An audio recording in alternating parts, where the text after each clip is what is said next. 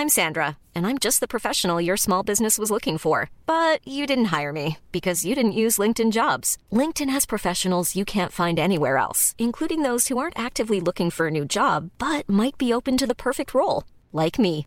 In a given month, over 70% of LinkedIn users don't visit other leading job sites. So if you're not looking on LinkedIn, you'll miss out on great candidates like Sandra. Start hiring professionals like a professional. Post your free job on linkedin.com/people today. Quality sleep is essential. That's why the Sleep Number Smart Bed is designed for your ever-evolving sleep needs. Need a bed that's firmer or softer on either side? Helps you sleep at a comfortable temperature? Sleep Number Smart Beds let you individualize your comfort so you sleep better together. JD Power ranks Sleep Number number 1 in customer satisfaction with mattresses purchased in-store. And now, save 50% on the Sleep Number limited edition Smart Bed for a limited time. For JD Power 2023 award information, visit jdpower.com/awards. Only at a Sleep Number store or sleepnumber.com. A lot can happen in three years, like a chatbot may be your new best friend. But what won't change? Needing health insurance. United Healthcare Tri Term Medical Plans, underwritten by Golden Rule Insurance Company, offer flexible, budget friendly coverage that lasts nearly three years in some states. Learn more at uh1.com. Hey, it's Ryan Reynolds, and I'm here with Keith, co star of my upcoming film, If, only in theaters, May 17th. Do you want to tell people the big news? Right, I'll do. Sign up now and you'll get unlimited for $15 a month in six months of Paramount Plus Essential Plan on us. Mintmobile.com slash switch. Upfront payment of $45 equivalent to $15 per month. Unlimited over 40 gigabytes per month. Face lower speeds. Videos at 480p. Active Mint customers by 531.24 get six months of Paramount Plus Essential Plan. Auto renews after six months. Offer ends May 31st, 2024. Separate Paramount Plus registration required. Terms and conditions apply if rated PG. I'm amazed how many people own stocks. They, they would not be able to tell you why they own it. They couldn't say in a minute or less why they own it. Actually, you really press them down, they'd say, the reason I own this is the sucker's going up. There's enough cash in the financial system, and there is an infinite amount of cash at the Federal Reserve, an infinite amount Put of cash. Put that check in a money market mutual fund. Then we'll reinvest the earnings into foreign currency accounts with compounding interest, and it's gone. So they had to do something. All they had left was just to print money and start buying things. And that's what they did. Quick buck artists come and go with every bull market, but the steady players make it through the bear market. They say money can't buy happiness. Look at the fucking smile on my face. Hej och välkommen till ett nytt avsnitt av Market Makers. Avsnitt nummer 315. Vi spelar in den 31 januari, sista dagen på årets första månad Fabian. Det börjar närma sig vår. Ja, januari går alltid väldigt snabbt och eh, det händer alltid väldigt mycket i januari på börsen känns det som. Eh, I år har det hänt mycket. Eh, förra januari, februari hände det väldigt mycket. Och sen kommer jag inte ihåg i och för sig tidigare än så. Men... ja, men det ligger något i det. Det är ändå lite omtag sådär. Och det är ju liksom slutspurten. Man brukar ju säga att aktier är en vintersport. Det är ju en klyscha som dock håller upp väldigt, väldigt väl om man tittar på sådana här säsongsmönster. Och eh, det känns ju då som slutspurten liksom för det här. Det är slutspelet för aktiemarknaden innan den ska gå in i sommardvala här på sikt. Alltså, det känns som man åldras typ tio år på en månad. man, man åldras klart hela året, första månaden på året. och sen resten av tiden är bara för att komma ikapp sin egen ålder.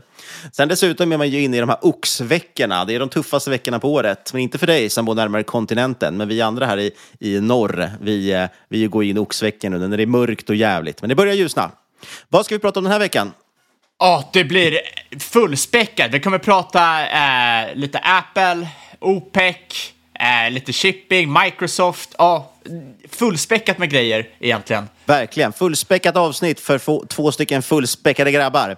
Men som vanligt ska vi påminna om att det inte är någon rådgivande rekommendation som pågår i den här podden. Vi berättar bara om vår process och hur vi tänker. Du måste alltid göra din egen analys och glöm aldrig att alla investeringar är förknippade med risk.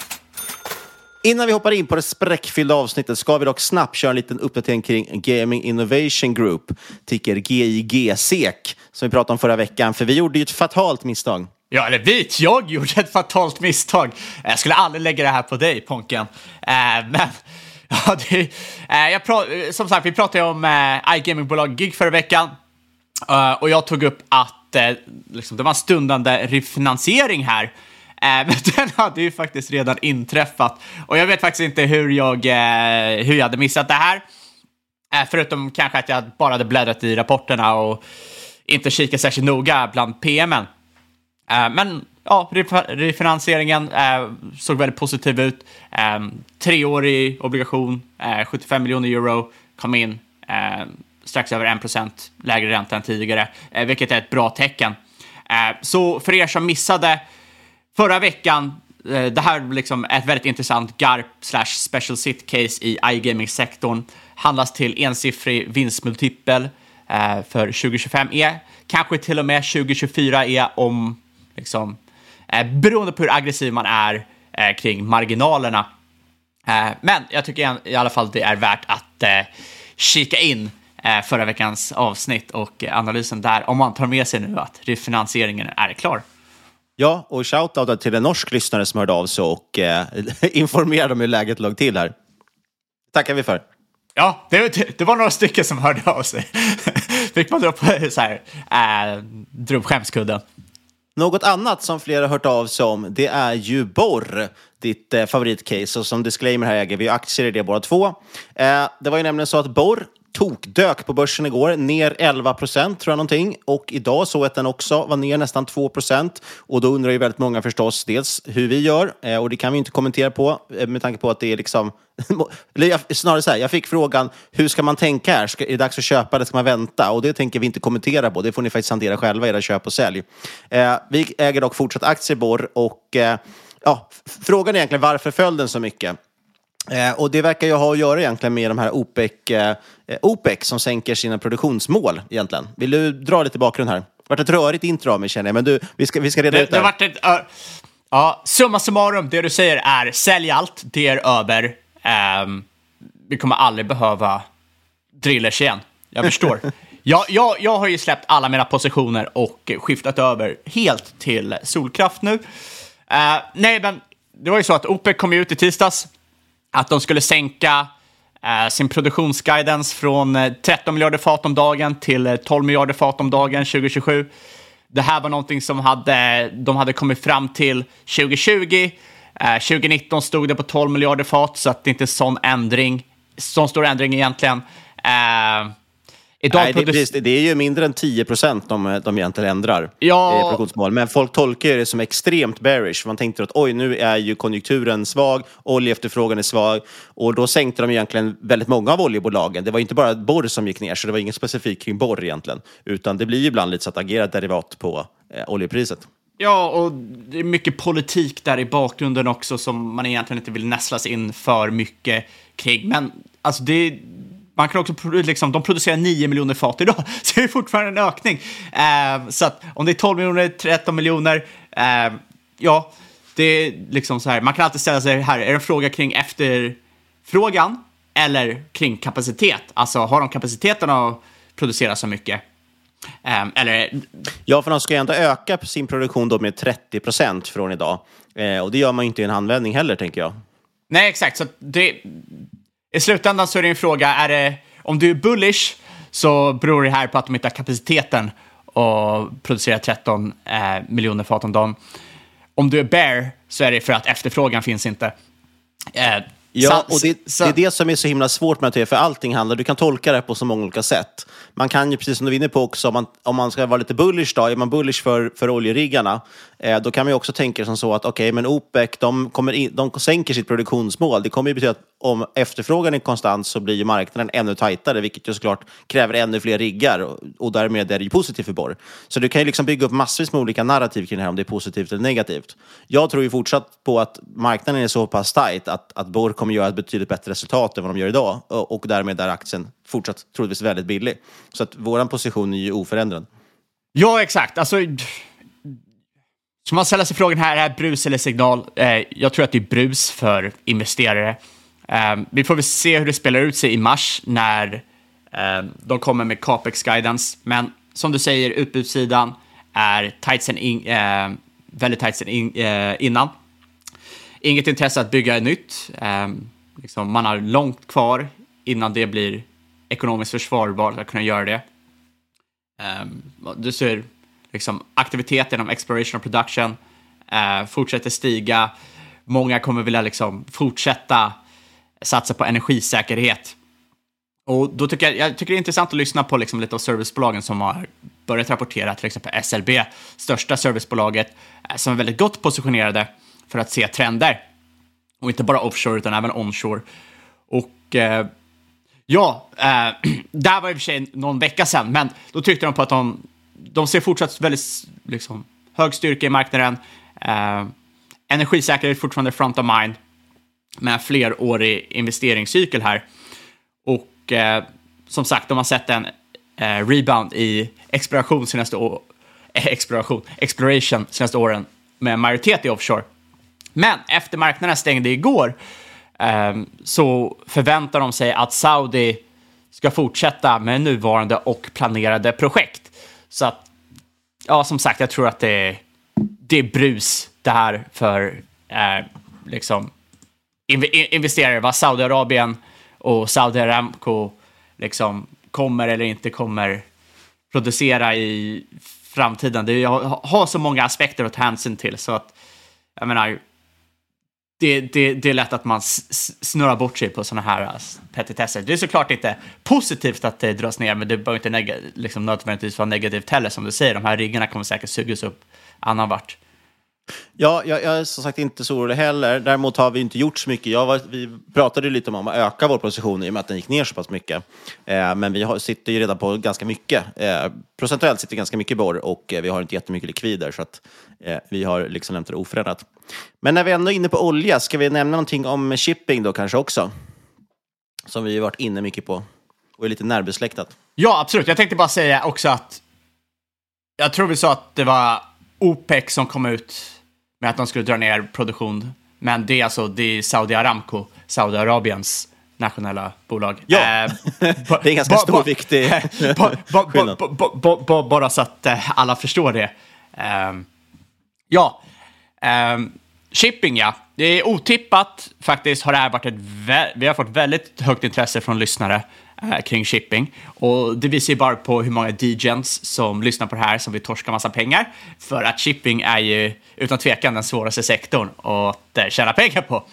Det som är intressant här är att jag såg att eh, Jeffries, investmentbanken, eh, uppgraderade containerbolaget Sim från hold to buy, price target 20. Det är inte så jätteintressant. Det som är intressant är att de vad heter det, tror på EPS, alltså vinst per aktie, forecast om, eh, eller de har en forecast på vinst per aktie om 6,25 dollar. Det här är jämfört med konsensus eh, på nästan minus 4 dollar.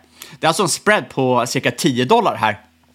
Och analytikern Omar Nuka tror stronger for longer i fraktmarknaden eftersom eh, geopolitiska situationer i Röda havet blivit allt mer komplex det som är intressant här är ju att ställa sig frågan, kommer marknaden och andra firmor börja haka på här när de reviderar upp massa av de här shippingbolagen eh, jämfört med konsensus? Då kan det ju påverka, påverka aktiepriserna. Påverka aktiepriserna. Eh, sen är det ju många som har frågat kring just product tankers då LR2-marknaden gagnats mest av det som händer i Röda havet. Och LR2 eller long range Two Product Tankers är den, eh, liksom, det är den största specialiserade clean produkttanken. Eh, tar hand om raffinerade oljeprodukter som kräver speciell hantering. Clean är väl i stort sett att man eh, har raffinerad cargo, typ flyg, flygbränsle och diesel, medan Dirty innebär att man bär på råolja. Eh, och eh, day rates för LR2, det, liksom, det överstiger 100 1000K för fartyg mot Europa enligt chipbrokern How Robinson och det är upp typ 50 procent eh, senaste veckorna. Så det finns väldigt många som är väldigt eh, intresserade av eh, liksom, eh, den här typen av bolag, typ Hafnia. Eh, och det var väl det som har fått mest förfrågningar om efter att vi pratade om Okeanis eh, som eh, crew tanker. Men det jag är lite orolig för här, är som extrem amatör, är att eh, lösningen till höga priser är höga priser, som man ser i flera sektorer. Så enligt chipbroken Gibson är det stora problemet nu att rates stigit så mycket att i vissa fall är det inte ekonomiskt försvarbart att flytta produkt. Eh, och eh, liksom, också en annan möjlighet är att bolag tar på sig kostnaden för att anpassa dirty tankers till clean.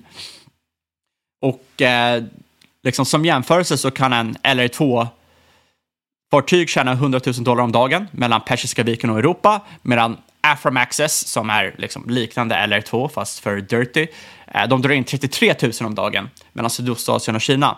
Och eh, det är ju såklart att ja, då kanske det är värt för de här bolagen att anpassa sina fartyg för att ta de här rutterna där de tjänar mer cash. Eh, men eh, möjligt att man har ett litet avsnitt som går igenom product tankers i, i framtiden. Eh, det jag tycker är intressant här är ju liksom fortsätta hålla, hålla koll på utvecklingen. För jag menar, hur länge kan det här vara? Ingen aning. Men kollar man tillbaka till Iran-Irak-kriget, eh, liksom, eh, där man också satt och sköt ner massor med tankers och shippingbolag i den så kallade Tanker Wars, då varade det mellan 1984 och 1988. Så det är ändå fyra år som påverkade shipping.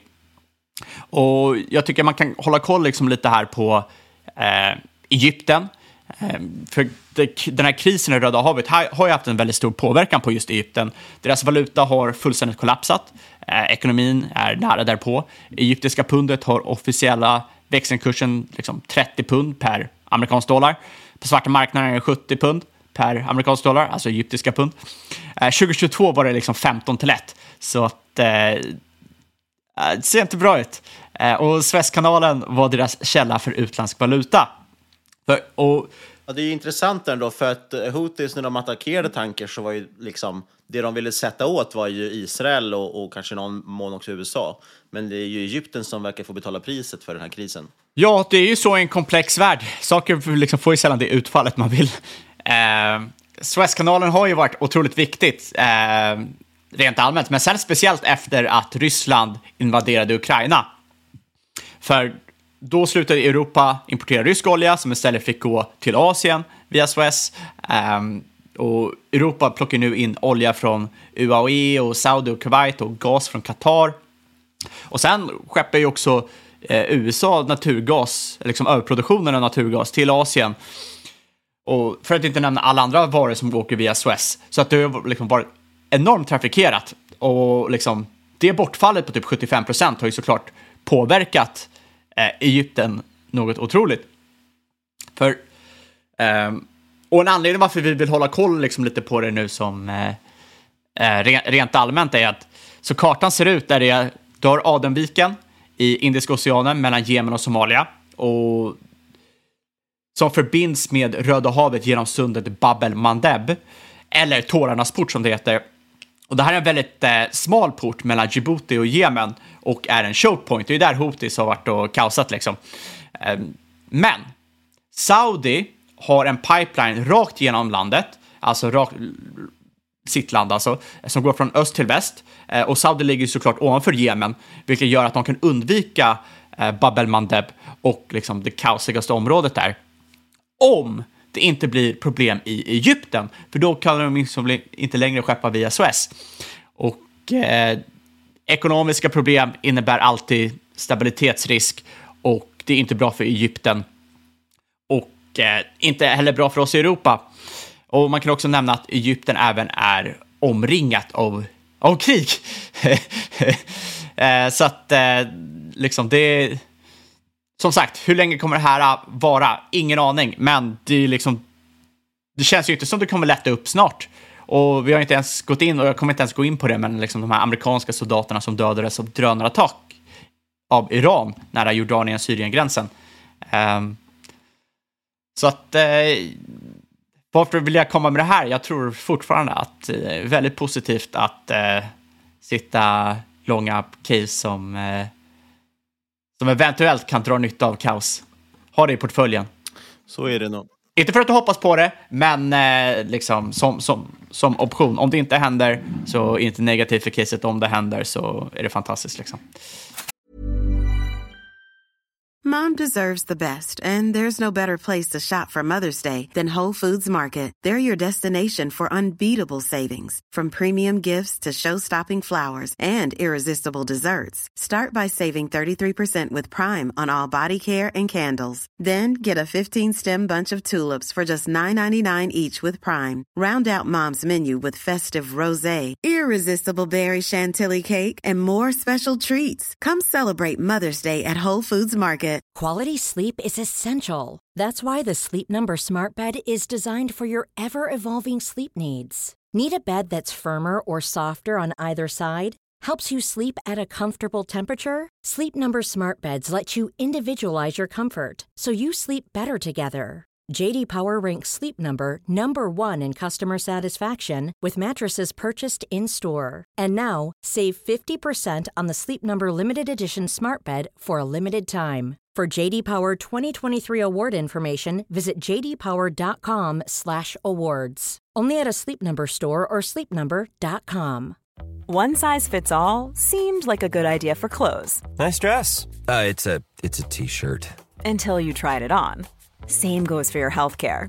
That's why United Healthcare offers a variety of flexible, budget friendly coverage for medical, vision, dental, and more. So, whether you're between jobs, coming off a parent's plan, or even missed open enrollment, you can find the plan that fits you best. Find out more about United Healthcare coverage at uh1.com. That's uh1.com.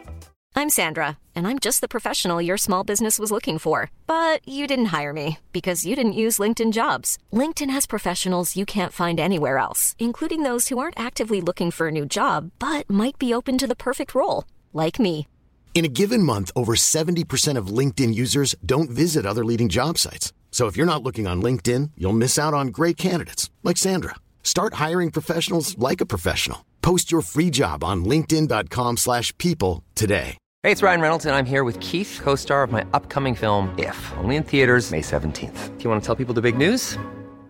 Right, I'll do. Sign up now and you'll get unlimited for $15 a month in six months of Paramount Plus Essential Plan on us. Mintmobile.com slash switch. Upfront payment of $45 equivalent to $15 per month. Unlimited over 40 gigabytes per month. Face lower speeds. Videos at 480p. Active Mint customers by 531.24 get six months of Paramount Plus Essential Plan. Auto renews after six months. Offer ends May 31st, 2024. Separate Paramount Plus registration required. Terms and conditions apply if rated PG. Vi ska hoppa över till någonting helt annat. Jag tänkte prata lite Magnificent Seven. Det byter ju namn känns det som var och varannat år här. Ett tag var det ju Fang, ett tag var det Faga, ett tag var det Manga. Det har varit alla möjliga olika, men nu säger man ju bara Magnificent Seven. Och där går ju Tesla absolut svagast. Eh, jag tänkte framförallt prata om Microsoft som rapporterade sin Q2 häromdagen. Eh, jag ska dock först bara snabbt nämna någonting om Apple tänkte jag, för det är lite intressant här. Eh, med att Apple släppte sitt Vision Pro. Har du beställt någon? Nej, men jag tänkte om jag skulle långa Apple på att det, den lanserades, för det kändes liksom så här, ja men Apple Vision Pro, vad är det? Ja, det är väl någon AI-grej tänker väl folk och så går de in och köper upp Apple. Och... Nej, det är ett VR slash AR-headset ju. Eh, som eh, ser ut som ett par ski-goggles men kan göra helt fantastiska saker. Det är ju det AR-headsetet som alla har väntat på egentligen, slash VR-headsetet då. Eh, Microsoft låg ju länge lite i framkant där med sin HoloLens som de höll på med, men jag vet inte om de har släppt den eller vad som har hänt, alltså har släppt utvecklingen av det. För det har man inte mycket om alls längre. Och eh, Vision Pro har ju bara sprungit förbi den totalt och dessutom finns ute på marknaden. Eh, inte helt gratis dock, det kostar 35 000 ungefär att beställa ett sånt här headset. Eh, 40 nästan om du ska ha lite mer lagringsutrymme i den. Eh, och det här har väl ingen råd med tänkte väl folk då, men faktum är att de har eh, redan sålt 200 000 eh, sådana här eh, Vision Pro hittills. Eh, man räknar från Apples håll med att sälja ungefär 400 000 under första året, så att man har alltså då i sånt fall 200 000 kvar att sälja. Eh, och det här motsvarar ju då med den prislappen så får jag i alla fall till, till ungefär 7 miljarder kronor intäkter. Och det borde ju motsvara typ 1-2 procent av Apples intäkter per år. Ja. Eh, så det är ändå en betydande tillväxt faktiskt från en enda produkt. Men Apple hade väl Det får dragit man typ... väl anta att det mattas av väldigt kraftigt efter första året. Apple drog väl typ 8% på, på lanseringen eller något sånt, gjorde det inte det? Ja, där, får du ju, där ser du ju multipeln på intäkterna. Ja, det är det jag menar. Det, var, Fyra gånger sales det uppenbarligen. ha- hade bara varit ett långa, folk bryr sig inte vad det är för någonting. Det är det jag menar med att det är någon AI-grej liksom. Så att folk bara, ja men Vision Pro, fan det låter, låter robotaktigt. Uh, allting med AI är hett, så det är bara att köra. Ja, man skulle ju till och med kunna hävda att det är viss rabatt dock på den här försäljningen. För Apple handlas ju till PS ja, nästan 8. Så att det borde ha gått upp 16 procent om intäkterna ökar, ökar 2 procent kan man tycka. Och så ska de ju sälja 200 000 till, så det är ju nästan rea på Apple just nu. Nej, men skämt åsido, det är spännande med den här produkten då, att den rullar ut. Vi får se om det gör, blir ett så stort skifte som en del har trott. En del har ju trott stenhårt på det här med virtual reality och på eh, att man ska ha sina avatarer i någon form av, av liksom metaversum och så vidare. Och eh, det här är ju första produkten som som ändå väldigt många har skaffat som kan bli någonting. Den är fortfarande alldeles för dyr, eh, men det kommer ju bli billigare. Och det finns ju faktiskt väldigt billiga VR-headset just på marknaden, som, som Metas Quest till exempel. Eh, men det ska bli jättespännande att se vad det här gör. Framförallt tror jag att som ett mer alltså, businessverktyg kan det vara väldigt intressant. Att man typ ska visualisera eh, byggnader. Om man jobbar inom bygg kan man visualisera en ritning i 3D, kanske gå runt inuti ett hus som man har designat. Eh, det finns mycket sådana tankar och det var ju det mycket Microsoft satsade på med sin HoloLens. Men eh, som sagt, det är väl inte jättemycket intäkter. Men det ska bli spännande att se om Apple ändrar på det. Det som däremot är den stora revolutionen just nu, det har väl inte undgått någon, det är ju som sagt det här med AI. Och jag tänkte också återkoppla lite till cybersecurity som vi pratade om förra veckan. Eh, och jag tänkte göra det här i då kontexten av Microsofts Q2 som släpptes här igår, den 30 januari. Eh, det blir två dagar sedan då för de som lyssnar på det här, den 1 februari. Eh, för övrigt, i Magnificent 7, det som går absolut starkast där är Nvidia. Den är upp nästan 30 procent redan sedan årsskiftet. Och vi pratade ju om det i vårt eh, första avsnitt för året här, att en av grejerna från 2023 var ju att det var sjukt hur man missade den där Nvidia-uppgången. Och så fortsätter den 30 procent till. Så uppenbarligen hade vi inte missat det, utan den pågår fortfarande. Kommer väl bli som allt annat, man hoppar på och sen bara rider man ner den. Exakt. Och Nvidia, som, som alla vet, antagligen så är det upp så mycket för att GPU är en så viktig del av AI-revolutionen. Eh, men jag hävdar ju fortsatt då att de som jag tror är en av de största vinnarna på AI fortfarande är Microsoft. Eh, jag menar, det, det som är det stora, det här pratar Satya om, alltså vd på Microsoft, Satya Nadella pratar väldigt mycket om att det som är stora egentligen revolutionen i den här typen av AI som kommer nu, för vi har ju haft massa former av AI innan med eh, textigenkänning och liknande saker. Det som är riktigt stort nu, det är ju egentligen att vi kan prata med AI på ett naturligt språk. Eh, alltså att datorn förstår kontexten, förstår vad du säger, du kan prata med den, du kan chatta med den som att det vore en människa och det är liksom den stora skillnaden. Eh, och Microsoft är jätte, jättestora inom AI. Eh, några exempel som de själva lyfter upp på användande av AI från deras kunder. De lyfter ju Mercado Libre, som vi kommer ihåg, börsnoterat bolag. Eh, de använder ju GitHub Copilot som då kan generera kod och de hävdar att de sparar 50 procent utvecklingstid eh, genom att använda Microsofts då GitHub Copilot. Det är ganska otroligt. Mercedes-Benz, de har ju faktiskt integrerat ChatGPT eh, för sin röstassistent i deras bilar. Eh, och vad körs ChatGPT via? Jo, det kör ju via Azure OpenAI-servicen som är från Microsoft. Eh, Microsoft är ju de som tillhandahåller egentligen all datakraft till OpenAI. Eh, och vi upptäckte ju det, det var lite synd. Vi körde ju genom Iowa och förbi Des Moines när vi åkte till eh, eh, Berkshire-stämman i eh, Omaha. Då körde vi via Iowa och där i, i huvudstaden i Iowa, Des Moines, så ligger ju faktiskt ett av Microsofts största datacenter som är helt dedikerat till OpenAIs eh, träning av deras modeller. Ja, men sen var det några andra gr- grabbar inne i Des Moines och köpte kaffe och sa att det var en riktig shithole. Så att... Eh... Jo, men det är ingen jättespännande stad. Det mest spännande som kommer från Des Moines tror jag de senaste 30 åren är väl Slipknot. Men det är typ en av de är kända för. Men det är intressant ändå. Det är väl därför de har lagt ett datacenter där, för det är billigt. Och de hävdar också att de kan få 100% förnyelsebar energi. Eh, och det finns liksom billig arbetskraft, billig mark och så vidare. Även kvalificerad arbetskraft ska tilläggas, vilket ju är bra. Eh, och de har öppnat flera datacenter där, ett, ett helt gäng faktiskt. Och när det här, just det här specifika datacentret öppnade 2020 var det topp fem i världen bland superdatorer. Så det är ingen liten historia. Eh, och det används exklusivt som sagt av OpenAI för att utveckla de här GPT-modellerna, eller LLM-erna som det kallas. Eh, datacentret innehåller 285 000 CPU-kärnor och mer än 10 000 GPUer. Så det är mumma för Nvidia som säkert har levererat en hel del av de där GPUerna. Eh, sen så är faktiskt också en intressant grej. Taiwan, de är ju på, på tårna får man ju säga. Deras eh, eh, utbildningsministerium, eller vad säger man, Ministry of Education, de har byggt en onlineplattform eh, där man använder Azure eh, AI-tjänsterna som, som Microsoft har. Eh, Azure är ju deras molntjänst, liksom. jag kommer nämna det flera gånger här. Men de använder Azure AI för att eh, ja, bygga ett utbildningsprogram för att taiwanesiska studenter ska lära sig engelska helt enkelt. Så de kommer använda AI i skolan. Det är lite coolt också. Eh, och Det som kommer nu, liksom, som är väldigt, väldigt stort för Microsoft, är att de rullar ut det här som de kallar för Copilot. Det är ju deras version kan man säga, ChatGPT. Den bygger på ChatGPT. Den körs på samma typ av datacenter, men de kör ju den i sina egna datacenter på ett annat sätt. Nu är ju OpenAIs datacenter också Microsoft, eh, men här säger man att det är lite mer privata instanser och det handlar ju om säkerheten egentligen. Eh, de rullar ju ut det i hela Windows nu, så snart kommer liksom alla applikationer, allting du gör i Windows kunna, kommer en AI kunna se. Du kommer kunna chatta med den direkt i Windows eh, och därmed använda Och det kommer ju bli, tror jag, verkligen en stor revolution i hur vi använder datorer.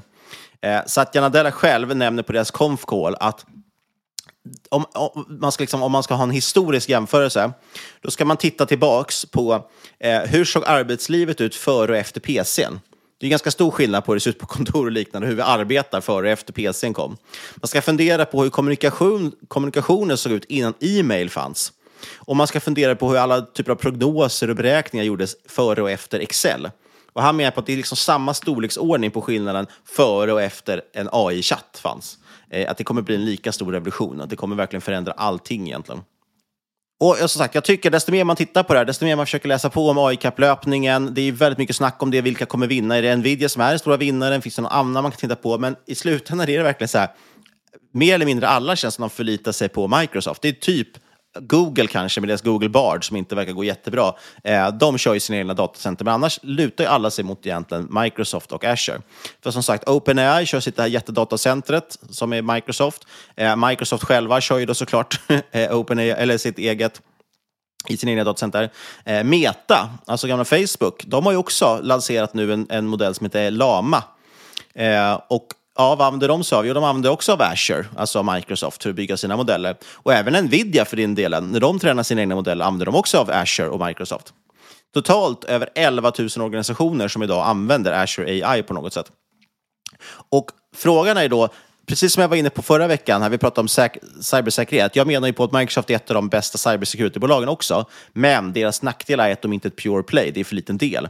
Eh, men deras cybersäkerhetsdel, som sagt, eh, ligger någonstans på 10 miljarder dollar om året. Och det kan man jämföra då med till exempel Crowdstrike som omsätter en fjärdedel av det. Så Microsoft är ett av världens största cybersäkerhetsbolag. Eh, de är också ett av världens största AI-bolag nu. Men man har ju samma problem där, att det är inte ett rent AI-play. Och frågan är hur stor del egentligen av deras intäkter som går mot AI. Eh, och de fick en fråga om det på conference callet, men man fick inget riktigt konkret svar. Och det är nog för att det är svårt att liksom väga av. Tittar man på bara cloud-delen, ett av deras affärsområden är ju cloud. De har ju egentligen tre stora affärsområden kan vi prata om.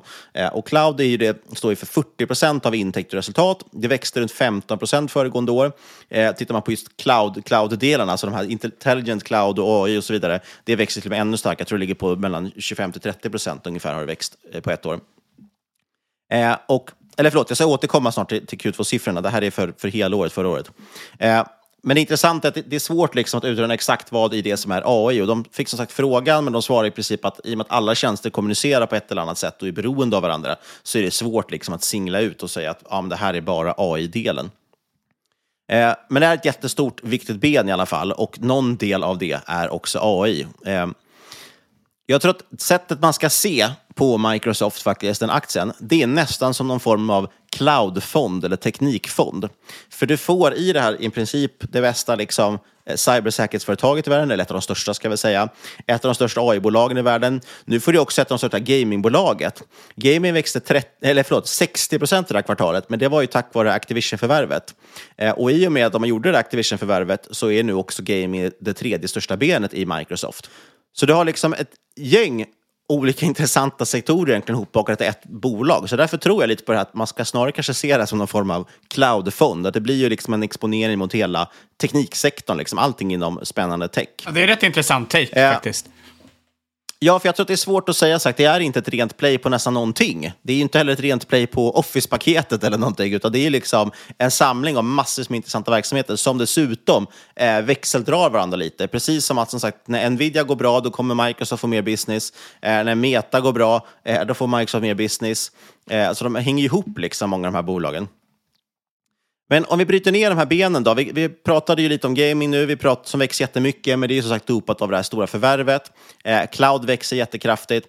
Sen har du det tredje benet och det är ju produktivitet och business, heter det eller Productivity in Business. Då. Eh, och det är ju dels Office-paketet som vi nämnde växer 15 procent. I det säljer man ju som online, eh, som en subscription idag, alltså som en prenumeration. Så det är inte så att de sitter och säljer CD-skivor. LinkedIn ligger här också. Det går faktiskt bra för LinkedIn. Det har vi nämnt i, i många poddar nu. Eh, de växer nästan 10 procent nu senaste året. Eh, och Dynamics, alltså deras affärssystem, växer över 20 procent, närmare 30 procent om man kollar på liksom den rena core-delen av det. Och jag tycker att det här är också ett av de intressanta benen här just med, med Dynamics. Eh, eller hela egentligen det här benet. För att, som jag sa, du får ett av världens största AI-bolag, ett av världens största cybersäkerhetsbolag, ett av världens största gamingbolag. Men du får också en av världens bästa eller största produktivitetsapplikationer, alltså Office-paketet, och ett av de vassaste affärssystemen i världen. Som sagt, så du får verkligen liksom hela kakan på något sätt i ett och samma bolag. Enda som egentligen går dåligt i Microsoft, och det har gjorts många kvartal nu, det är fysiska enheter, alltså deras Surface-datorer och plattor och så vidare. Eh, totalt, tittar man på helheten, bolaget har fantastiska marginaler, 70 procents bruttomarginal. Eh, vinstmarginal ligger på över 35 procent. Man tror att den ska öka ungefär en procentenhet under året. Eh, och man fick en fråga även om det på konfkollet. Hur tusan kan ni hålla så bra marginaler när ni har så mycket investeringar i AI? Och det är någonting vi har lyft också som en av farhågorna för Microsoft, att ska de nu investera så mycket i AI, ja, det blir stora, alltså mycket capex borde betyda mindre marginaler. Men det de hävdar är att de har redan liksom vänt om organisationen ganska mycket till att fokusera, att man har en AI först approach. Därmed blir det inte så jättestor omställning. Det som är stora investeringar är ju framförallt hårdvara när man skalar upp datacenter. Men den har de ju alltid haft och den skalar ju ungefär i takt med kunderna. Det är klart, de måste ligga lite, vara lite proaktiva, bygga ut lite snabbare än vad kunden efterfrågar. Det. Men det är inte så att det helt plötsligt bara pang ökar liksom kostnaden 10 procent. Utan kostnaderna ökar ungefär i takt med eh, intäkterna också.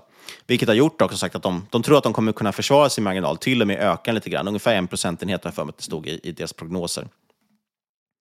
Eh, totalt dock, intäkterna märks att växer mellan 16 till 18 procent year over year beroende på vilken siffra man tittar på. Och vad jag menar med det? Jo, men de redovisar ju både gap och icke-gap-siffror, alltså när de följer eh, de generella vet du, bokföringsreglerna. Eh, och det beror också på om du tar hänsyn till valutafluktuationer eller inte. Eh, och då kan man ju tänka sig vilken, ja, 16 procent är, är liksom den siffran när man tar hänsyn till allting. Nej, det är faktiskt tvärtom. De har lägre tillväxt i den här icke-gap-siffrorna eh, eh, och när man inte justerar för valuta. Så det gick starkare när man tittar på eh, de mer hårdare måtten. Då. Eh, rörelseresultatet växte däremot mellan 23 till 33 procent beroende på vad man tittar på. Eh, och återigen här, det är gap och valutajusterat som växer starkast. Så det är inte så att man justerar för att få bättre resultat, utan tvärtom till och med. Eh, då kan man ju dock tänka sig att de justerade resultaten är mer relevanta kanske. De har gjort justeringar av en anledning. Men det är intressant sagt, nästan 20 procent växer man insett, intäkterna medan vinsten ökar över 30 procent. Så det är ju stor, stor fortfarande marginalresa som pågår här ändå. Jag tror inte att den kommer hålla riktigt samma takt framåt, men som sagt, man tror fortfarande lite på att kunna upprätthålla lite bättre marginaler nu. Eh, och eh, vinst per aktie och rörelseresultatet växer identiskt, så även där som sagt en ökning på mellan 20 till 30 procent. Eh, det är ju dock väldigt dyrt det här bolaget fortfarande. P 40 just nu på rullande 12. Eh, tittar man prognosen framåt skulle jag säga någonstans att vi landar kanske P 30, eventuellt ner på P 25 om du är lite aggressiv i dina mål. Eh, man bör ju kunna fortsätta växa någonstans runt 15-20 procent tycker jag. Och som sagt, marginalen ska upp någon procentenhet, så det är väl det man får räkna med. Eh, ja, det är ju inte billigt, men det här är ju definitivt ett kvalitetsbolag och jag tror att man ska någonstans tänka att det här, som sagt, mer är någon form av fond. Eh, ja, så att, någonting som, för den som gillar det långsiktiga och eh, tycker jag ändå ett ganska tryggt bolag att äga. Alltså det är en väldigt intressant case-studie hur snabbt saker kan ändras här. Men för tio år sedan ingen som vill äga Microsoft. Microsoft handlas väl typ, typ P10 liksom. Och visst, det var innan, eh, eller runt där Satya kom in. Eh, men då du fortfarande hade Ballmer i ledningen och allting såg för jäkligt ut för Microsoft. Microsoft var döende. Eh, ingen ville ta det. Det var liksom det minst heta bolaget. Eh, sen är det såklart mycket som har hänt sedan dess. Eh, men att gå från P10 till P40 eh, och egentligen alla vill äga det är rätt intressant eh, vändning. Ja, och det Satya gjorde när han kom in, det var ju då man gjorde omställningen mot cloud. Ja. Och den har man ju liksom lyckats helt rätt i. Dels fått över alla sina produkter, från att sälja dem liksom typ som Office-paketet på en fysisk skiva, till att växla om det till en subscription-modell. Eh, och sen flytta hela bolaget upp och bygga egentligen ett av världens största cloudbolag. Eller det är ju världens största cloudbolag. Det är faktiskt också världens mest Alltså säger man, det är det högsta market capet i hela världen också. Eh, jag tyckte faktiskt det var intressant. Jag insåg att var, var, jag ligger lite efter här, men jag, det var ju, kan det vara fem år sedan ungefär som Apple gick över den här magiska gränsen på one trillion dollar, eller en biljon dollar. 2018 var det, har jag för mig. Ja, det är väl fem år sedan. Ja. Eh, det är ändå intressant. Jag kommer ihåg att det var en väldigt stor grej. Första börsbolaget som skulle gå över den spärren. Idag är Microsoft världens högst värderade bolag och är värda 3 biljoner dollar. Eh, Apple ligger precis under den här 3 biljoner dollars gränsen. Eh, men det är ändå sjukt vad fort det har gått. De här bolagen har alltså tripplat sen, sen de där fem åren tillbaks. Då. Det är ganska snabb utveckling på de bolagen. Och det är, då pratar de också om att det var P 30-40 på de bolagen. Man tyckte det var lite dyrt. Eh, de är fortfarande ett P 30-40, eh, men har ju då växt intäkterna så pass mycket. Så det är inte bara så att det är någon slags bubbla som har blåst upp. Eh, till skillnad från, ja, eventuellt i Nvidia då kanske, men eh, ändå lite sjukt. Och, eh, bara sista liten detalj här, apropå just eh, deras market cap, det är att eh, bolag nummer tre på den listan, högst market cap, är faktiskt Saudi Aramco som var inne på. De har ju ungefär två biljoner i market cap. Ja, det som är intressant med det du säger det är att vi, vi har ju poddat så pass länge nu så att man kan faktiskt gå tillbaka till avsnittet där sommar 2018 när det gick över så kan man ju kolla vad man, vad man sa då. um, men det var väl relativt många som tänkte, ah, men det kommer ta lite tid innan man ser ett annat bolag över en miljon. Nej, det gick jäkligt snabbt. Fem år senare så var det det nya normala. Ja, i stort sett. Eh, ska vi bara avslutningsvis, vi har några minuter kvar här, ska vi bränna av en liten snabb eh, pitch här lite, från, lite på volley? Ja, det kan vi väl göra. Jag satt och... Eh, jag har varit väldigt lat den här veckan som ni kanske förstår, så jag har inte kollat så här supermycket på diverse bolag. Men det man eh, skrapade fram här Kanske inte riktigt någonting som passade mig eller min portfölj, men som ändå kan vara rätt intressant för någon där ute. Eh, och det är brittiska McFarlane Group. Då tänker man ju på Seth MacFarlane som har gjort eh, Family Guy. Det är exakt det jag tänker. Och eh, eh, liksom det är noterat på Londonlistan, litet microcap där. Det var, det var ett skämt alltså, det är inte alls det du tänker? Jo, det är väl det alla tänker. Men det är inte... Det är inte, ja, men det är inte det bolaget sysslar Det är inte det bolaget. Jaha, nej, nej, nej. nej, nej. Bara så ingen tror det, att det är en animeringsstudio. Ja, det, det hade varit ballt i och för sig om man hittade det till ett bra prislapp. Eh, noterad på eh, Londonbörsen, eh, ticker MACF, M-A-C-F. Men eh, ja, snabbpitchen här är att det är en liksom liten brittisk roll-up inom förpackning och emballage. 89% av omsättningen kommer från ren distribution, 11% från tillverkning av förpackningar. Och eh, de finns på, de har 38 locations i, i UK, de har en i Irland, en i Nederländerna och en i Tyskland. Och framförallt är det så att man säljer skräddarsydda, liksom, skräddarsydd paketering eh, till industrin, men även cirka en fjärdedel till e-handeln. Och det här är alltså stora bruna lådor med bubbelplast och grejer, så det är inte så här märkta förpackningar som ser fina och coola ut. Eh, så att det är inte en het industri, det är en väldigt osexig industri och en marknad som växer eller krymper med någon procent om året och väldigt tunna marginaler. Men det är också där, därför det är intressant för att inte så många som vill in i den här industrin. Eh, det är också väldigt ocykliskt och förutsägbart. Det är ju så att kunder vill ju inte gärna ha lager på lager på lager med förpackning. Eh, så därför liksom ringer de McFarlane och så levererar de dem ofta dagen liksom dagen efter, next day delivery, så det är snabba ryck som gäller här. Så det är väldigt många lokala aktörer. Och det handlar liksom om höga volymer till lågt eh, värde. Men, eh, så väldigt många kunder här och McFarlanes egna leverantörer vill inte ha med alla de här kunderna att göra. Så de går ju, skippar ju till McFarlane och så tar McFarlane hand om alla de här kunderna. Eh, kunder är till exempel Ikea, Argos, Glasses Direct, eh, Halfords, eh, men de är inte någon särskild kundkoncentration. De har liksom tusentals kunder. Uh, och roll-upen här är väl att de har köpt upp ett tiotal aktörer inom industrin de senaste tio åren.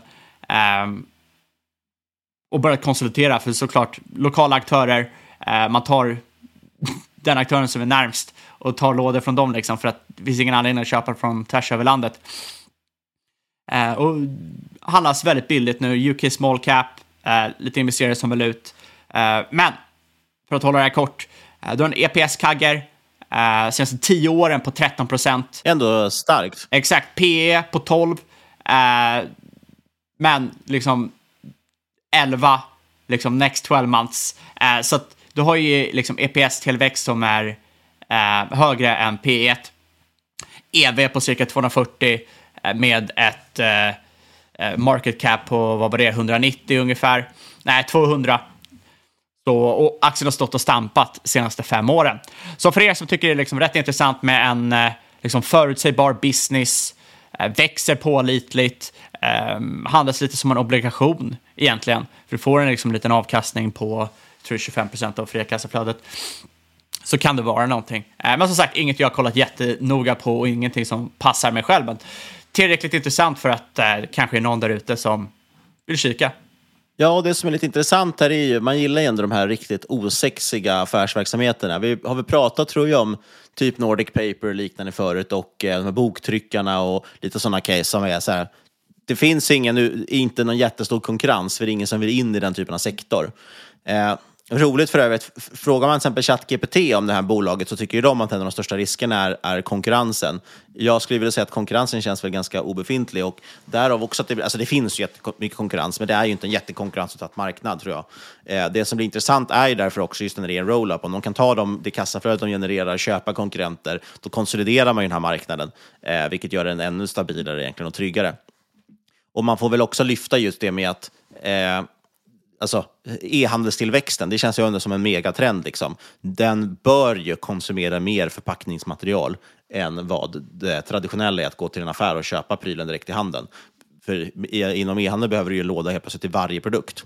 Exakt, så att, alltså, många tänker liksom, ah, här är ESG-grej, då kommer vi använda, eller i och med ESG så kommer vi använda mindre eh, emballage och paketering och grejer. Ja, och, ja och, men kanske. Men vi köper ju fler produkter så då blir det ändå Ja, och vi köper dem på nätet. Och dessutom det där med att vi kommer använda mer förpackningar och plattare paket, den, den är ju helt rätt, men den har ju redan skett.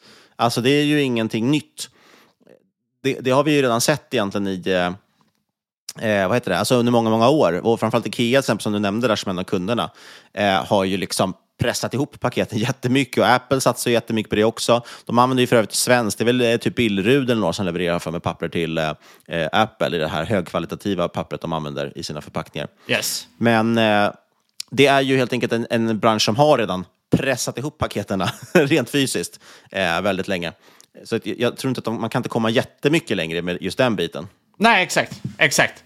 Uh, så nej, men det är väl bara liksom låta något sånt här Eh, rulla på. Och sen får du liksom, du får ju, varför du som liten lokalare vill sälja är för att du får ju bättre skala i, i McFarlane eh, med, med, med synergier. Ja, det blir som de flesta roll-ups. Ja, men lite intressant faktiskt. Eh, vi skickar med den som en liten bonus-case eh, på slutet. Och med det tänker jag dock att det är dags att vi ska rappa ihop det här avsnittet. Lite innehållsförteckning. Jag äger lite skvätt Microsoft. Jag tror att jag har det i någon typ tjänstepensionen eller så. Eh, I övrigt ingenting. Ja, vi har ju pratat borr förstås och vi pratade shipping där med Okeanis. Och det äger vi ju båda två. De två äger jag. Jag gillar ju att förlora pengar liksom på börsen. Så att, eh, såklart det ska finnas i portföljen. Okeanis har ju gått eh, hur, hur, bra som helst. Eh, och borr ligger vi ganska mycket plus på också, även om man fick ett litet tapp senaste dagen här. Eh, Gig då och McFarlane, ingenting vi äger va?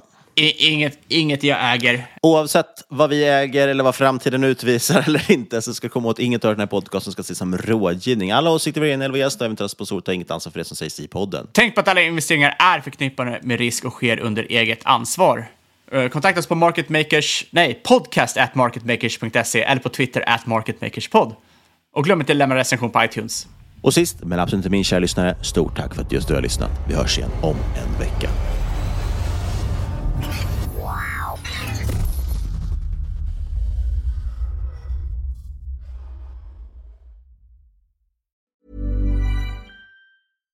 Selling a little or a lot? Shopify helps you do your thing however you cha-ching. Shopify is the global commerce platform that helps you sell at every stage of your business. From the launch your online shop stage to the first real life store stage, all the way to the did we just hit a million orders stage. Shopify is there to help you grow. Shopify helps you turn browsers into buyers with the internet's best converting checkout. 36% better on average compared to other leading commerce platforms because businesses that grow grow with Shopify. Get a $1 per month trial period at shopify.com/work. shopify.com/work.